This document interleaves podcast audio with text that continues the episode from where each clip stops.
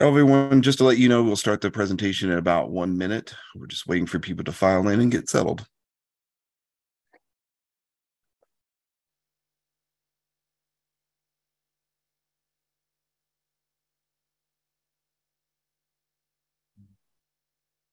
Everyone we'll start the presentation in about 30 seconds. Uh, we're still waiting for uh, people to come in and get settled.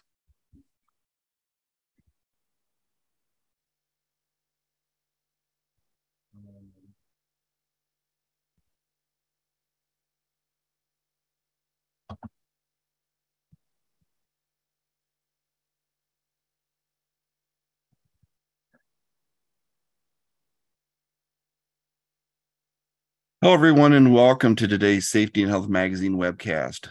Transform safety management and reduce risk with AI. Sponsored by CompScience. This is Alan Ferguson, Associate Editor at Safety and Health and co host of the On the Safe Side podcast, and I'm moderating today's event. First, thank you so much for joining us. And before we get started, I need to cover a few preliminary items. As a disclaimer, the views of today's speakers and organization are their own and do not necessarily reflect those of the National Safety Council or Safety and Health Magazine. Any mention of a commercial enterprise product or publication does not mean the magazine or the council endorses those items. After today's presentation, we'll conduct a question and answer session with our speakers. If you have a question, click the Q&A button at the bottom of your screen, type your question, and press the send button. We welcome your questions at any time during today's event. You don't have to wait for the Q&A to begin. Now, we might not get to every question, but the good news is any unanswered questions will be forwarded to today's sponsor. Also, after this presentation, you'll be asked to complete a brief evaluation survey, and I'll tell you more about that a little bit later. later. This webcast will be archived so you can access it after today's live event. To view this webcast and all of our past webcasts, please visit safetyandhealthmagazine.com slash events. And with that, let's introduce our speakers. With us today are Josh Butler and Christopher Mizell. Josh is the CEO at CompScience and an executive leader and entrepreneur with 20 years of experience building tech products, including NIO's self-driving car and safety analytics platform. Christopher is the head of loss control at CompScience as an executive with 10 plus years of experience in occupational safety and health. He's also a former vice president of risk control at Captive Resources. Josh, whenever you're ready, go ahead and take it away. Thanks so much, Alan. Um, really huge thanks to the National Safety Council for having us today. Um, this is really a super exciting time for uh, safety professionals to get more proactive with uh, AI powered tools. Uh, a lot of safety teams are leaning in on these new technologies. And today uh, we're going to dig into the core problem that too often is holding companies back from investing in improvements that prioritize worker health, safety, and wellness. And the key here is that um, worker wellness is good for the bottom line. Uh, and we're going to show you how to prove it. Uh, so like you heard, I'm the uh, CEO and founder of CompScience. Uh, my background is really in um, computer vision and data analytics originally. Um, I started off in the safety space, working on auto safety features.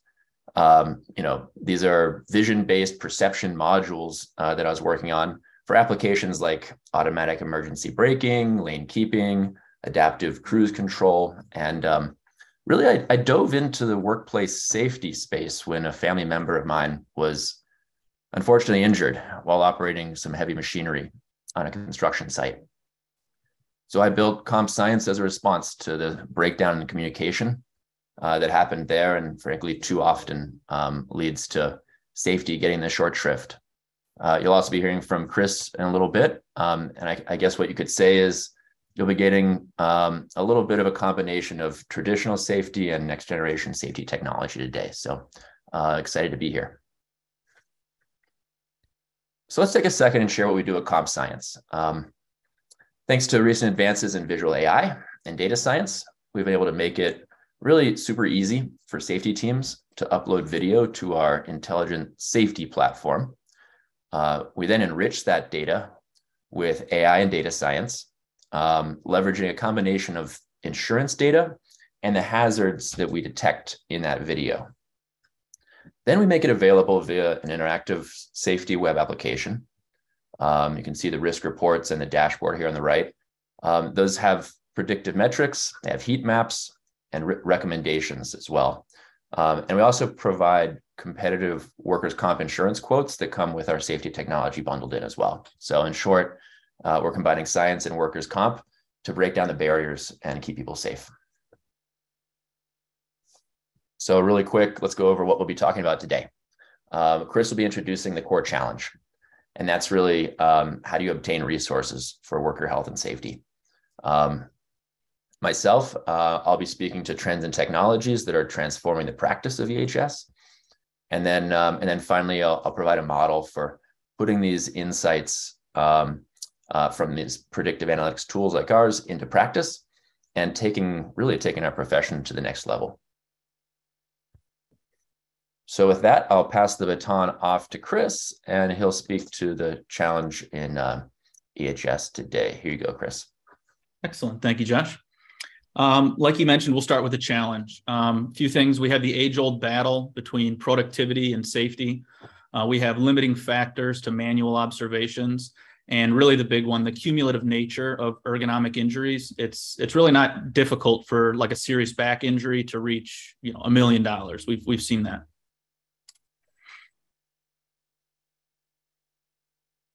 Uh, first, prevention is woefully underinvested. Uh, I want to start with a statistic. Can you believe that on average, only 2% of the $55 billion spent on workers' compensation expenses typically goes towards safety and prevention? This just is not enough. Uh, there's uh, on average about 2.8 million non fatal injuries every year, and that's in the US alone, and more than 360,000 workplace fatalities worldwide annually. And uh, even with an available budget, oftentimes productivity is still prioritized over safety. The ROI for safety is there, uh, everything from direct savings on medical costs to paid time off and litigation. Uh, it just really takes the investment. Safety typically has a lot of stakeholders with responsibilities tied to it. Uh, with medium and even some large companies, safety may not even fall to one employee.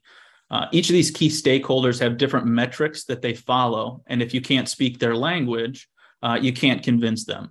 This is why the safety field is so underfunded. Safety professionals need to understand and use the metrics that are relevant to others. Uh, the whole team needs to be brought to the table around a safety improvement. And in this presentation, we're going to show you how to do uh, just that. Safety controls are too often seen as disruptors to productivity. Um, a few years back, actually, the NSC released a worker survey, and it reported that nearly two thirds of employees in the construction space felt that productivity is prioritized over their own safety. And it wasn't just construction, agriculture, and another of other industries scored similarly.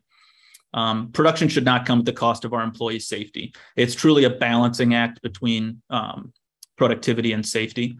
Safety mitigation efforts often take time to realize their true impact. And because of this, it's often harder to justify them uh, as an expense. Consider how many of us have likely seen pushback on safety initiatives because of a perceived hindrance to productivity. And how often does safety actually win? Too often, safety and productivity are seen as in conflict with each other rather than working in tandem. But safety and productivity don't need to be mutually exclusive. A data driven look at the hazards can often lead to mitigation ideas that don't negatively impact productivity. Uh, for example, this client that we worked with, they were aware of a problem they were having where employees were jumping over the conveyor line. They were trying to maximize the time they had on, on lunch break rather than going out and around, they were hopping right over.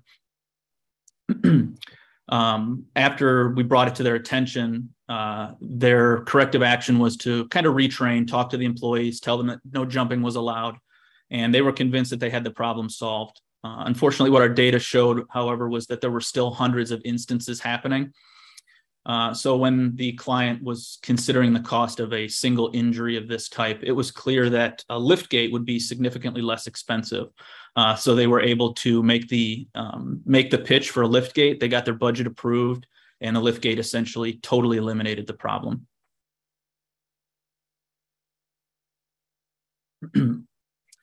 uh, here's a great example of the types of events we can capture with the AI. Now, if you were driving that forklift, would you have gone and told your boss that you just crashed into that post? Uh, possibly not. Self reporting is inconsistent at best. Uh, not to mention, employees usually adjust their behavior when they know someone's watching them. This is referred to as the Hawthorne effect, and it can actually skew data that's being reported during manual inspections. Ergonomic issues such as overexertion and bodily reactions are the leading cause of injury in most industries, with the total cost of a single strain or sprain injury approaching $68,000. Ergonomic issues are typically the most expensive injuries as well. Ironically, ergonomics is one area where there are currently no OSHA standards. Uh, because ergonomic issues are typically an accumulation of unsafe postures and unsafe movements over time, they've been historically difficult to quantify and track until now.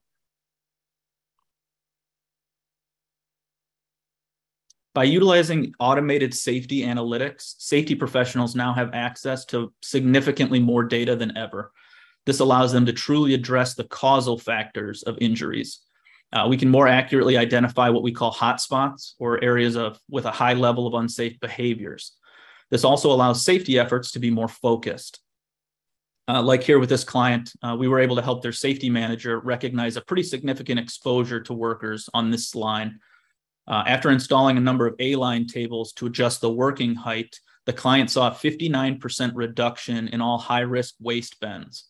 And actually, there was a huge unexpected victory. After a short trial period with the new tables, uh, there were several employees that were actually mentioning uh, to their managers that they were going home at the end of the day with, with less fatigue and less pain. And that was just uh, a huge win to hear. All right. And uh, back to you, Josh.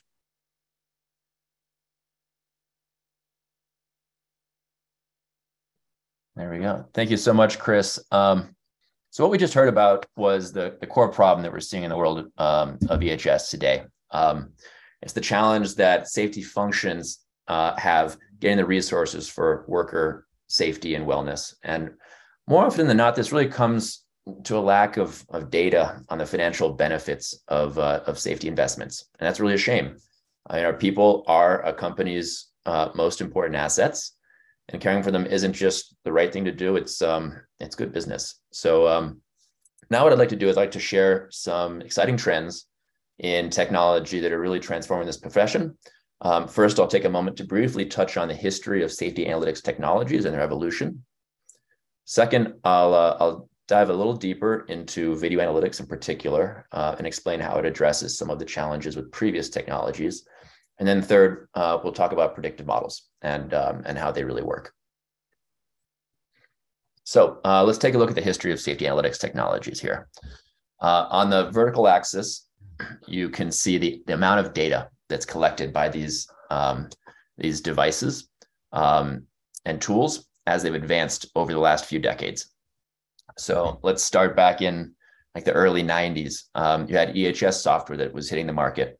Um, and this really, you know, was a way to aggregate manually entered data uh, to allow for more advanced analytics and reporting internally, but it still did require completely manual data entry, right?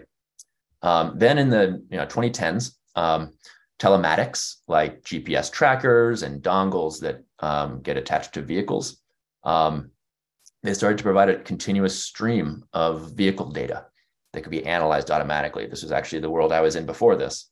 Um, the application um, for this is primarily auto safety. Um, and it allows you to track things like hard braking, quick turns, rapid acceleration, and even collisions. Um, but again, it's tracking the vehicle, not so much the person and the activity uh, associated with that person, right? Then about seven to eight years ago, um, wearables hit the market. And um, you know, this is a, a, a, new kind of technology that was that really is able to track individuals not just like vehicles and equipment, right? Um, it um, it does allow sort of a new richness of safety data that you never really had access to before for understanding spe- like specifically ergonomic issues, which are the most common cause of workplace injuries today. And while they, they do generate something like 10x more data than telematics solutions, you know, we've, we've definitely seen various um, challenges, and many of you might have already tried these in the field. Um, you know, there's a significant upfront purchase cost for one, uh, for all the new hardware, uh, all the new wearables that that have to be distributed and administered. Um, you don't really get the context on the work tasks that that are driving like awkward postures and activities that they're detecting, right?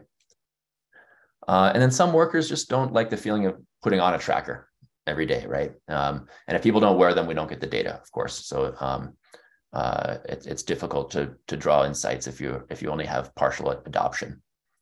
Um, in comparison to that, then let's talk about uh, video analytics. So really, this is just in the last few years that we've been able to um, build technologies that can actually process this much data.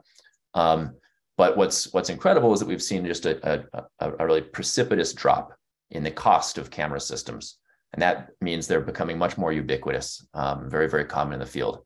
Um, they also provide a ton of context, so it's it's a context of everything in the field of view, not just the movement of an individual, but what are the tasks that are really um, driving that that risk that you're measuring.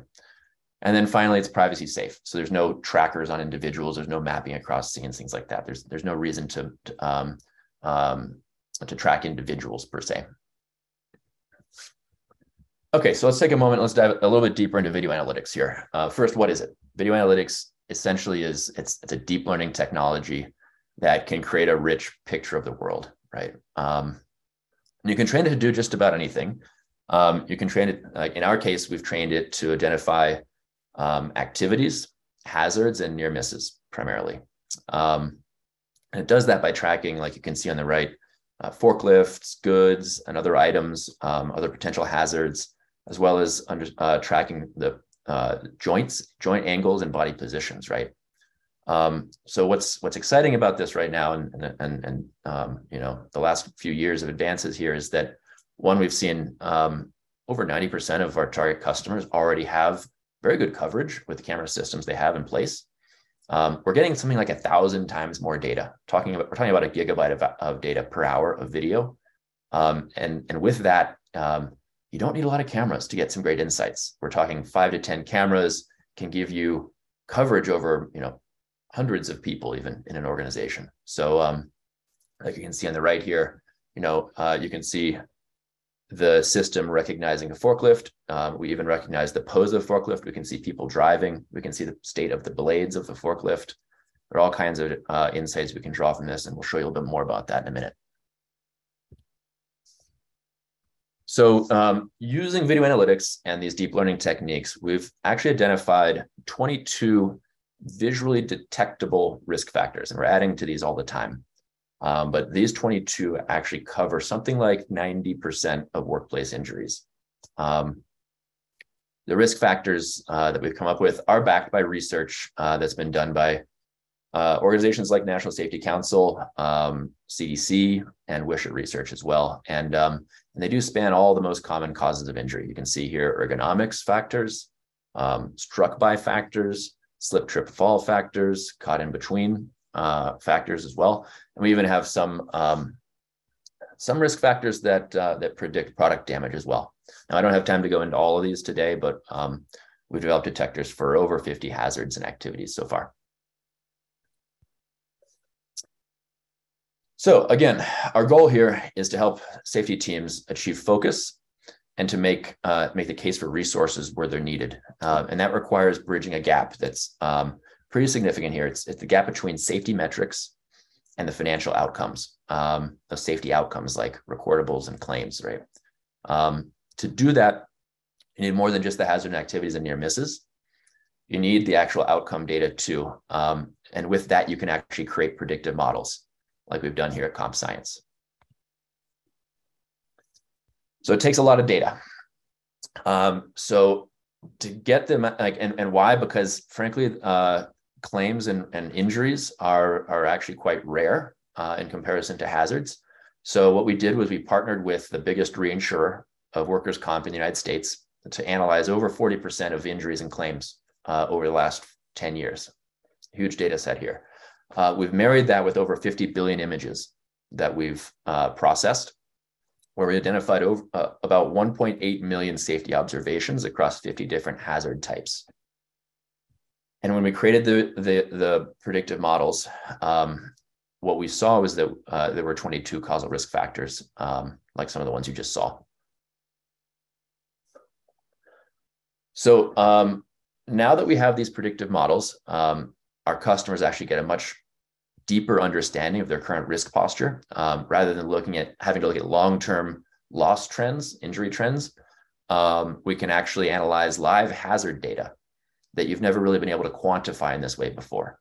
So our causal risk factors map to the key buckets of loss, like you see here on the right.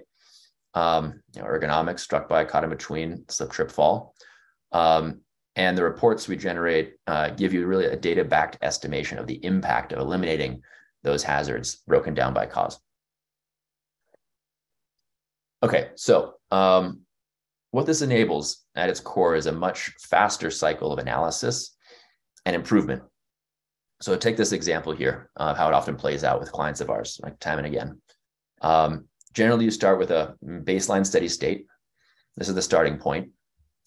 Um, there's some process change that gets implemented.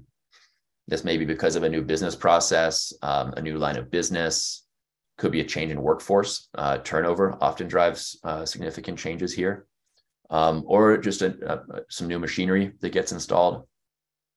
So some change is implemented, and this causes unintended consequences um, that really aren't often seen until um, you get maybe some near misses reported or even a trend of injuries um, that get reported over time. And that can take months often. However, um, with a safety analytics system in place, like, like what we're talking about here, the team can register a spike in some risk factor, like awkward postures in this case, um, which would include, um, you know, an elevated frequency of motions like overhead lifts or working overhead, twisting and bending, crouching, other near misses, and things like that. So the team, in this case, you can say you can see how the team would dive into uh, our video review tool to diagnose the cause of these elevated readings, uh, and then come up with a few ideas to decide to introduce maybe uh, we've seen like eh, inexpensive dollies or a new A-line table, like Chris mentioned, um, or a training on proper lifting technique uh, to reduce the strain on the body in these repetitive tasks. And then once that change is in place, the new risk level is confirmed to be even lower than the original baseline, uh, which is, you know, obviously a massive win for everybody. And to recap, like this is what it looks like to catch a, a spike in risk levels before they turn into a trend in injuries, not after. So um, I just spoke to you about how new technologies are, are making predictive models possible and how you can use that to, to make the safety function more proactive. Um, so what does it take to go from vision to execution here? This can't be purely theoretical, right? Uh, let's put these concepts into action and drive some real change, right? Um, in this last section, uh, I'll speak to four things. One, uh, finding the owner of budget and resources. Two, how to build a business case with predictive analytics uh, to address that budget owner. Uh, three, how to prove the impact with a structured test. And then four, finally, how to actually drive those wins across the entire organization as you scale. I think we saw this before. Uh, Chris presented this earlier. Uh, this is um, the, the, full set of stakeholders that um, uh, have uh, an interest in safety uh, uh, at, at, any company. Um, generally, there are two key stakeholders who can actually provide budget and resources outside of the safety org. We're talking internally, we're talking um, operations and finance. Um, externally, this is often overlooked. Uh, you have your workers' comp carrier or your captive administrator in some cases. Uh, these teams do provide um, uh, loss control, ergonomics, and even discounts for technology that gets adopted, um, like in our case. Um, the, um, the metrics that these two groups care about are, are really related to ROI, risks, costs, productivity, turnover, and, and claims. Uh, and if you speak in, unfortunately, if you speak in terms of like DART and TRIR and compliance, often requests are likely to fall on deaf ears. So let's talk about how we bridge the gap here. So first step, um, the first step is to build a business case. Um, OSHA provides a calculator on their website that lays out many of the key components of both direct and indirect costs. Um, you can't forget the indirect costs, which can be two to five times higher than the direct costs of an injury. Um, when you go for budget, uh, speak to the terms that the specific group you're talking to owns. So if it's your carrier, speak to claims and, and risk in general. Um, if you're talking to the operations team, speak to productivity interruptions, lost time, turnover, recruiting. We all know it's a very tight labor market today, and lost production can be incredibly expensive. Um, talking to the finance team, speak to insurance premiums, deductibles, OSHA fines. Remind them that um, there are insurance discounts available for companies that use tools like um, like ours and some of the other ones I mentioned. And then use a predictive model uh, like ours to uh, to estimate the reduction in cost based on a reduction in predictive risk factors um, to make your argument here. Okay, so now it's time to build a controlled test once you have your, your argument in place, your, uh, your business case in place. With this controlled test, your goal is to um, prove the value of the work you're doing from a business point of view. You do this in uh, you know a limited um, a limited test that's, low risk um, in order to build this case. Um, use a predictive uh, a comprehensive predictive analytics tool to measure not just the risk factors, but those ex- expected costs to the budget owner. And again, here are some of the example causal risk factors that we saw before. Um, these have emerged as the really the top drivers of injury and loss in the work we've done. And in the reports that you can get in, the, in this, uh, this is the tool that we provide uh, to our customers. We give you a before and after picture of the expected costs. Uh, we give you benchmarking across facilities and other companies like uh, like yours. We give you heat maps of um, hotspots of risk. Um, we also provide uh, analysis and recommendations related to repetitive tasks um, so that you can implement some cost effective interventions like administrative training and engineering changes. Uh, and then finally, um, we, we help you close the loop, measuring the improvement and validating the business case you made in the prior step. So um, once you've proven the impact with your with your trial, uh, now it's time to scale your wins across the entire company. Um, here's where it's important to have a process for benchmarking across facilities so you can prioritize effectively. Focus on the facilities that um, are most in need first. These are your biggest opportunities. Um, don't let the flavor of the month dominate your strategy here. Um, use predictive data to stay proactive um, not reactive to uh, incidents that happen um, on, a, on, a, daily or weekly basis. And then lastly, um, share your benchmark data with operations and finance regularly. Get them to understand those metrics more deeply. Get them to include those metrics in their scorecards to ensure that you can consolidate your wins. When you have commonality in these, um, in these predictive risk metrics, that's when you are able to up level the safety function uh, and its priority in the organization. So um, with that, I really want to thank you all for being here today. Um, you know, we didn't invent predictive analytics, um, but we are doing everything in our power to help forward-linking professionals like you across every function to get the tools and the resources that you need to be proactive and as effective as you can be. Um, this movement is all about helping everyone get home safe at the end of the day. Um, now, um, we all do encounter setbacks in this world. It's full of competing priorities, but um, we're here at CompScience. We're here to help. So please reach out and we'll help you build a strategy for taking your team to the next level. So thanks. And with that, I'll open up to questions. And back to you, Alan. Well, thank you so much to you both for this fantastic uh, presentation. And before we start the Q&A, we want to remind everyone of the evaluation survey we're asking you to complete. The survey will open in a different screen after this webinar. Your input is important because it'll help us improve our future webcast. And once again, as a reminder to our attendees, if you'd like to ask a question, feel free to click the Q&A button at the bottom of your screen. And again, if we don't get to your question, all unanswered questions will be forwarded along to our sponsor. Um, so our first question, what kind of technical problems do you run into uh, trying to start these kinds of safety programs? Sure. Um, I can handle that one. Um, so you know, we, we, early on, um, when this technology was new, um, the challenges we faced were really around integrating with the video management systems. There are a lot of different systems out there, and each system is different. Um, we've really found a way to address those issues by eliminating the need to integrate directly at all. Um, this also eliminates um, IT security uh, concerns as well. Um, now, the way it works is all you have to do is export video from a system. You export a sample of video, almost like you know an, an hour inspection would give you a sample of um, of time to do an inspection on a site.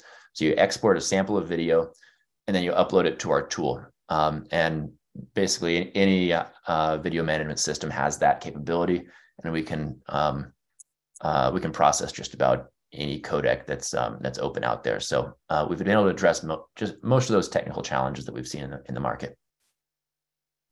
So, next question: You showed a lot of warehouses. Is that mostly where you focus? I can take that one too. Um, yeah, absolutely. We showed a lot of warehouses. Um, uh, certainly, any industrial space is um, uh, a focus of ours. Uh, we don't just work in warehouses. We work with um, uh, auto manufacturing companies, food processing, recycling and waste um, is, is very interested in what we're doing. Transportation and, and warehousing, uh, construction materials, um, frankly, anything where there's a significant risk of life and where um, either there already are cameras or we can or we can actually place cameras as well. Um, this question is for Christopher. Has this actually saved anyone's life? Oh, that's a good question. Um, that's that's a question we always get in safety, um, no matter what. Is did we save a life? Um, life saves are always difficult to quantify. We're all about stopping uh, stopping things before it turns into a potentially life threatening incident. Um, we catch like a hundred times more examples of near misses and collisions, and and thousands and thousands of the unsafe behaviors. Um, if you remember, kind of the the Heinrichs model, um, based off of everything that we've caught, I'm I'm confident we've saved at least one uh, from a major tragedy. We've gotten a couple of questions on this. Um, how much does this sort of project typically cost?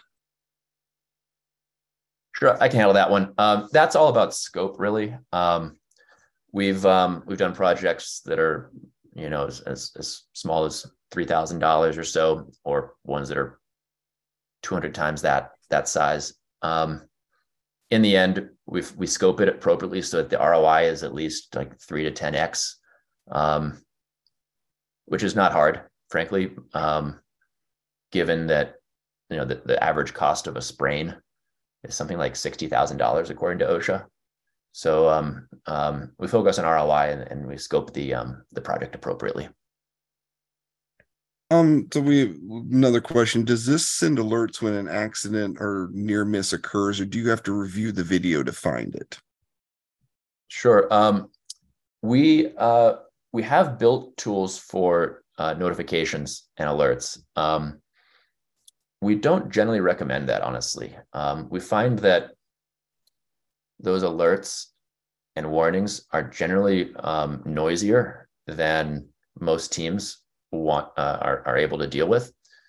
So we've found that thinking about this more as an engineering problem, where you start with a baseline um, and a deep understanding of a few weeks of operations and then engineering the risk out of that and then doing a follow-up is a much more valuable um, model for most of our customers so our, our, next question do workers feel the cameras are spying on them sure um, we certainly get that one uh, that question a lot um, our experience is this um, workers are already accustomed to having cameras at work um, we don't really like there's there's really no way to avoid um, cameras these days. Frankly, um, there was a recent study that showed that uh, people are on average caught on camera 200 times a day, and this is just you know out in, out in the real world.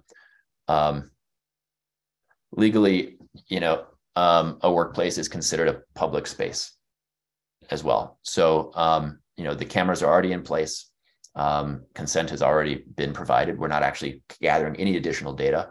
Um, and so there's no additional like consent that's required or anything like that. Um, this is a tool that, like I said, doesn't track individuals. It provides um, insights on hazards and uh, worker wellness uh, challenges. So it's really aligned with workers in the end, and and it, certainly it is uh, worth a conversation with employees about what's being done to help protect them and improve their their wellness. Um, and we would, on, frankly, on, on, top of that, we would never record or analyze any any video from it where there's an um, in an area where there's like an expectation of privacy as well. So with that, we've actually found that the um, the reception has actually been quite good because um, if anyone's going to benefit from this, it's the workers that that um, that we're uh, that we're working to send home safely at the end of the day. Yeah, we did have an additional question about can the cameras be considered be made part of a, a company's security system? That sounds like definitely Absolutely. yes. uh, and, that's one of the great things about this is there's no additional investment required to to deploy cameras or gather the data. Um, these generally are put in place for security reasons, whether it's um, shrinkage, theft, um, or just keeping people safe. Yeah, we did have a question about what type of camera systems work with the software, or is it functionality based on type of file? Um, it's a it's a very broad um, okay. uh, set of cameras that we're compatible with. I'd say uh, one megapixel or more, which anything in the last 15 years should be. Um, generally digital. Uh, digital cameras would be the preference. Um, yeah, it's it's very broad um, compatibility. It's almost almost never have we actually had a system that uh, was not compatible. Uh, another question: Does a client upload the video, and how long does it uh, turnaround take for analysis and reports? Sorry, Chris. Do you want me to take this one too?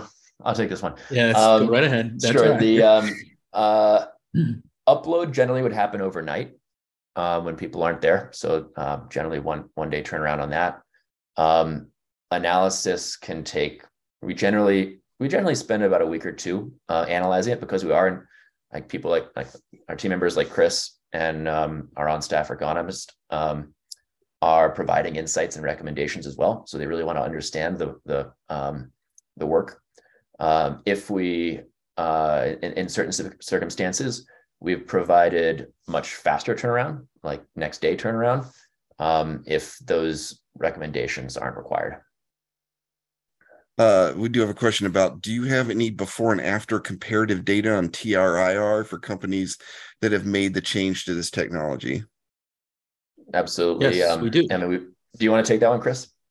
I'll let you I can take that one. Um, yeah. Yeah. Um, we had a client actually that uh, when they came to us, they were being uh, non renewed for their insurance, their workers' comp, because their TRIR had essentially blown up over the last few years.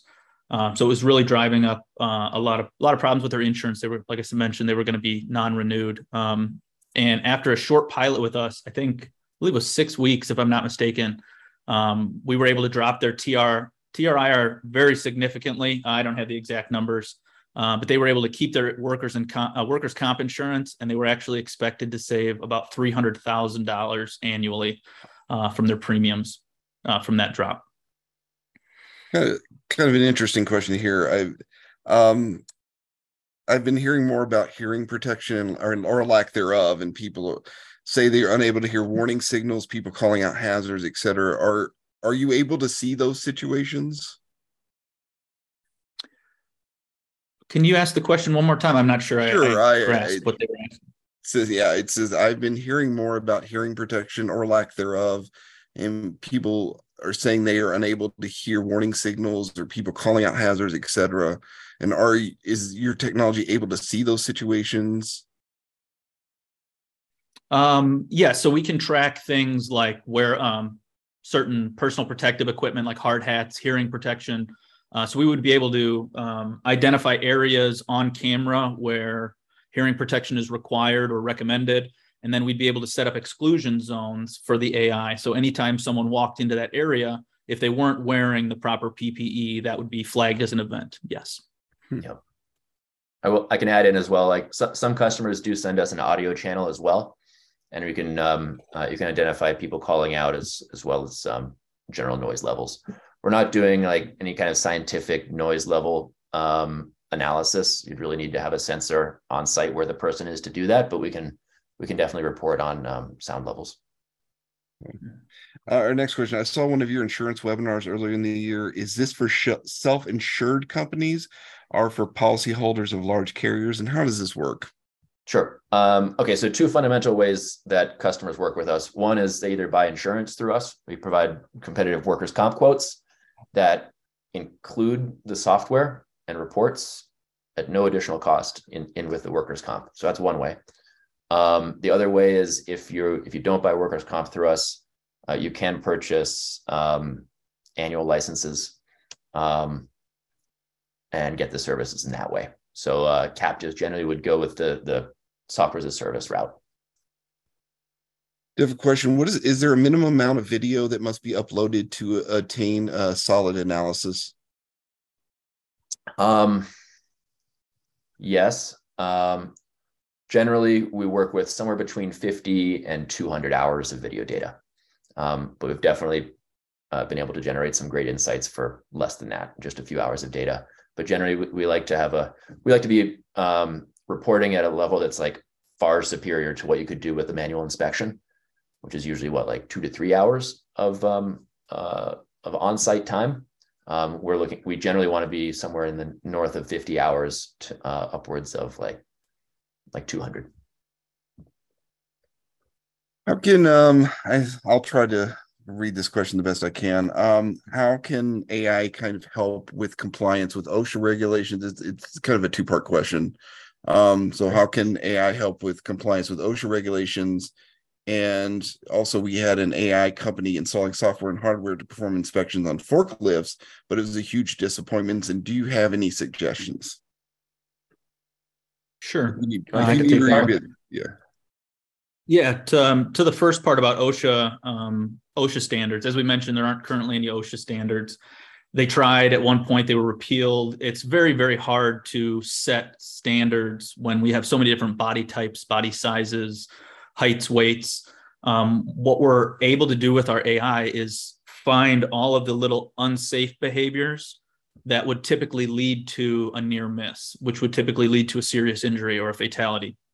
So, what we're hoping is as this technology uh, really grows and we really start building giant data sets, um, companies like OSHA, you know, maybe some ANSI regulation around uh, number of unsafe um, forward bends or um, different dips or squats. Um, I had mentioned the Heinrichs model uh, from back in the 30s, but uh, that's that triangle and we're essentially trying to be as proactive as possible. So looking at the unsafe behaviors that are that are leading to those. Mm-hmm. we got a series uh, and the second oh, sorry. Sorry go ahead. Sorry i think the second half of that question i think they said that they had some ai for forklift inspections. Correct. Yes. if i'm not mistaken they didn't have a great um, we actually um, aren't yeah, great experience. We aren't working on the inspection itself. Uh, what we what would be what we'd be looking at more with the AI is um, did the employee do a walk around? You know, that's something that we can identify with a video. Uh, and then the actual unsafe driving. Um, I'm not sure what their experience was, and unfortunately, um, I can't speak to that. But yeah, uh, please do reach out. I'd love to to hear about your experience and see if we can um, mm-hmm. turn you around on the technology.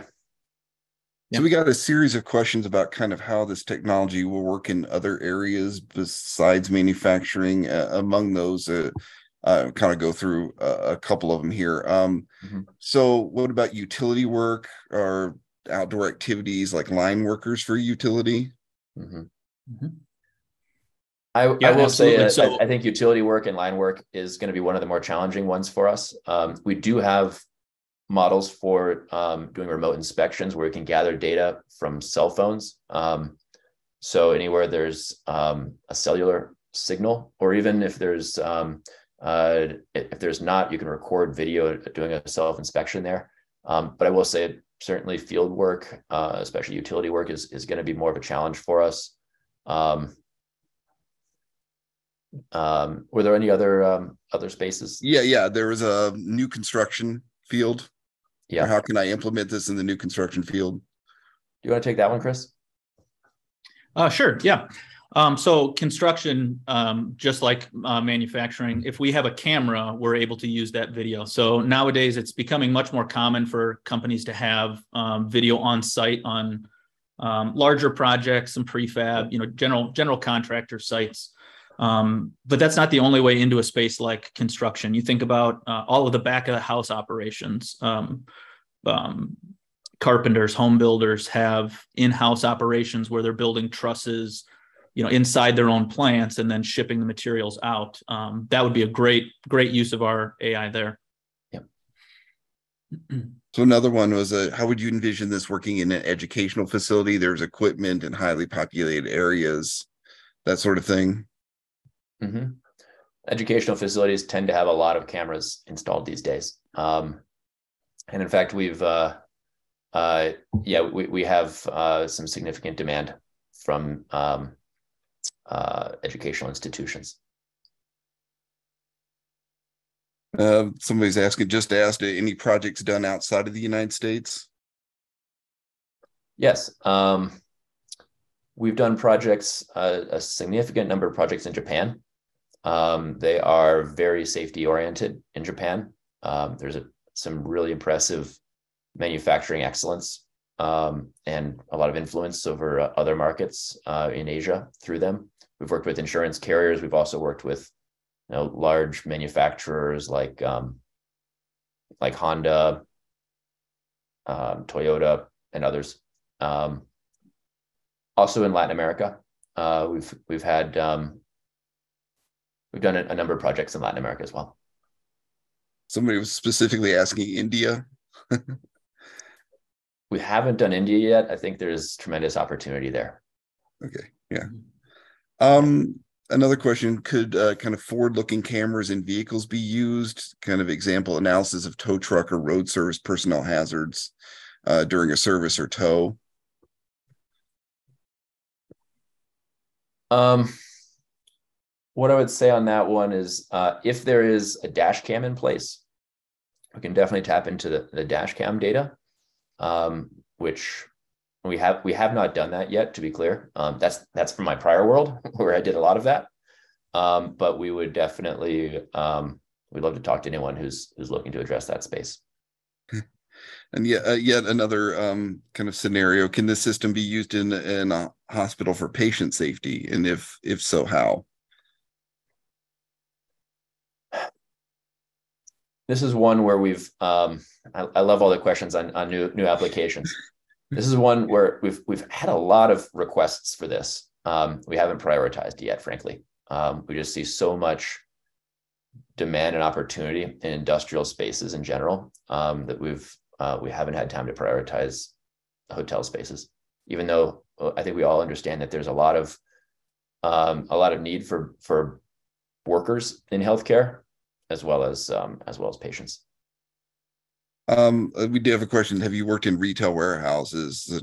Like things like um areas such as cross dock terminals, and kind of what are the I guess computer requirements there? If so, I mean, yeah. absolutely, that's our bread and butter. Um, uh, retail, wholesale trade, um, warehousing, cross docks, all of the above. I mean, that's absolutely our bread and butter. Butter, um, and we find that they generally do have generally good coverage of camera systems tracking the freight as well as, as people and safety issues there.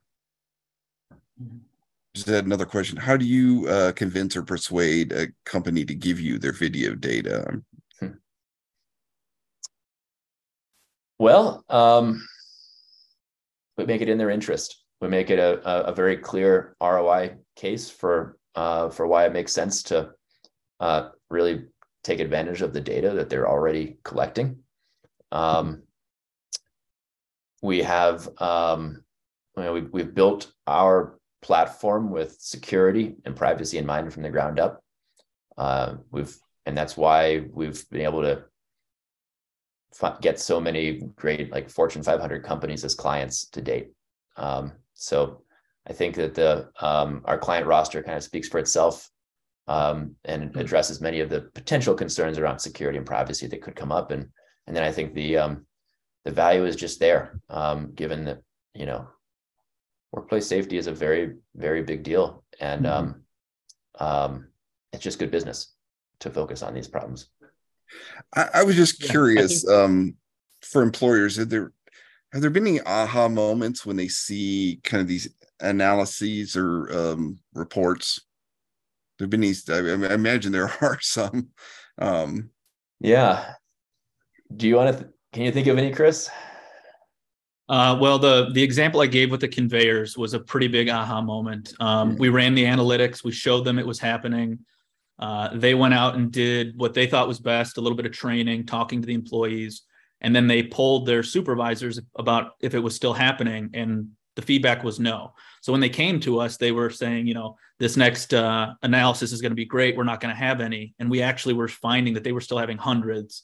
Um, it was when people weren't looking and at different times of the day. Um, so they had a pretty big aha moment where they hadn't actually uh, licked that problem. There was actually um, uh, one of the other questions that asked about compute power. I, I'm not sure if you spoke on that, Josh, but um, there are not compute requirements. So we're taking existing video that you're already recording, and we are we are computing. We're processing that video. So military encrypted. Um, once we're done with it, you get it back. There's it's really that video that you would normally delete after a week if nothing happened. We're just able to wring out all this extra data from it. So it's it's the same video you're already collecting. So, uh, another question I had: uh, What reactions do employers have when they see some of the safety issues on video? that's uh, that's always a fun one. Um, I always get those uh, those reactions. Um, the reactions are are are good and bad. I mean, a lot of times it's it's seeing things they never thought would happen. Somebody climbing up on top of a piece of machinery was one. We had a, an instance of someone driving a forklift in reverse for like 20 feet while reading paperwork, not looking behind them. Just truly, you know, for me, the safety guy, terrifying things that we were seeing. Um, so when those pop up, you know, we have those those quick conversations, and uh, uh, some reactions are good. Some are, you know, yeah, we've seen that before, but um, definitely some big things we catch. I guess do you all provide any advice or, or best practices when it comes to employers correcting employees for behaviors or kind of postures that are seen on video? Oh, absolutely. So when we analyze that data, the what you're getting is a report with um, the numbers, everything that we caught. Um, we relate it to your specific in uh, industry. We have you know benchmark benchmarking data that we have internally as well as you know BLS data, Bureau of Labor Statistics. So we can benchmark you against other companies doing the same thing. Uh, and then we go through and we make recommendations. So anytime we find a hazard, we prioritize it. We give you the the either the low hanging fruit that we can fix pretty easily, or the hey, this is really bad. We're going to hurt somebody today. Uh, and we prioritize prioritize those for you, and then give recommendations on how to correct and then we actually um, depending on the the structure of your account we have uh, certain action tracking um, abilities where we have one-on-one conversations with your on-site safety professional um, with my, myself or my team and we we can coach. We can live coach. We can we can give you recommendations everything from behavior to uh, we make engineering um, and administrative control recommendations as well. We did have a question about kind of how many years uh, does it take for you to come from the concept to reality of an AI application? that's a it's a great question. Oh, um.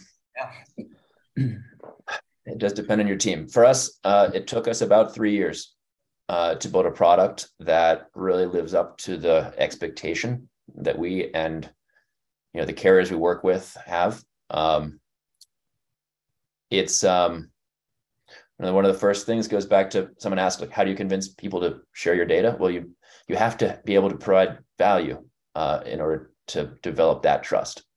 Um, and that was certainly, uh, you know, so getting getting data, not just the video data, but also the claims data. It it um, it took a lot of uh, a lot of hard work, and um, now thanks to the partnerships we developed and the, and the customers that have participated in our early trials, about um, three years later, we've got a product that's um, that's really exciting, and I think is is, is ready um, to be on stage with the the National Safety Council today. I did have uh, at least one more remaining question. Um, can you expand upon the the value add your folks like such as Christopher bring along with your product, and what does that typically look like in practice? Yeah, um, so I think uh, I think this came through before I answered the last question. Okay. Um, those reports that we're generating, the live recommendations, Um, you know, I won't call it hand holding. There's a, a certain level with each client. Some people have full time safety professionals where we give them the hard data and they analyze it themselves. They, you know, match it with loss runs and their own analytics. And we have clients that don't, that don't have a full time safety, or it's that person that wears 10 hats and has 10% of the amount of time. And we can spend a lot more time with them, giving actual recommendations, showing them things that have worked for other clients, and, uh, you know, making sure that everybody improves. I was also curious. What is we spoke about uh, working with safety professionals earlier? what's kind of been the reaction from safety professionals at at these facilities? Um, I would imagine that this is by by and large considered a helping hand to them. Oh yeah, I'll, yeah. I'll I'll tell you my own reaction. So um, okay. I've been waiting for a product like this for a very long time. Um, I come from the insurance industry, um, occupational safety and health, but working with insurance companies. So I've seen how much data is out there, and I've always looked for something like this. So I geek out about it. Uh, it's been my reaction that that others uh, really, really see the advantages and the opportunity um, with this with this type of software. Well, as we approach the end here, any uh, closing sh- thoughts from you, gentlemen? Um, we really appreciate you taking all of these questions. This is, these are quite a few, and uh, and, and for your time and, consideration as well. Uh, honestly, we're we're very honored to uh, to be invited to speak to you guys here today. Um, we're huge fans of National Safety Council, and uh, we've taken MSD pledge. And um, uh, thank you to everyone who joined today. Um, you know, I, I uh, um, I'm just very excited to uh, to be a part of this this movement, and and please do reach out if we can be helpful at all. Okay. Well, yeah, thank you so much. Um, this ends today's Safety Health Magazine webcast. We'd like to thank Josh Butler, Christopher Mizell, the entire team from our sponsor, CompScience, of course, all of you who joined us today. Take care and be safe.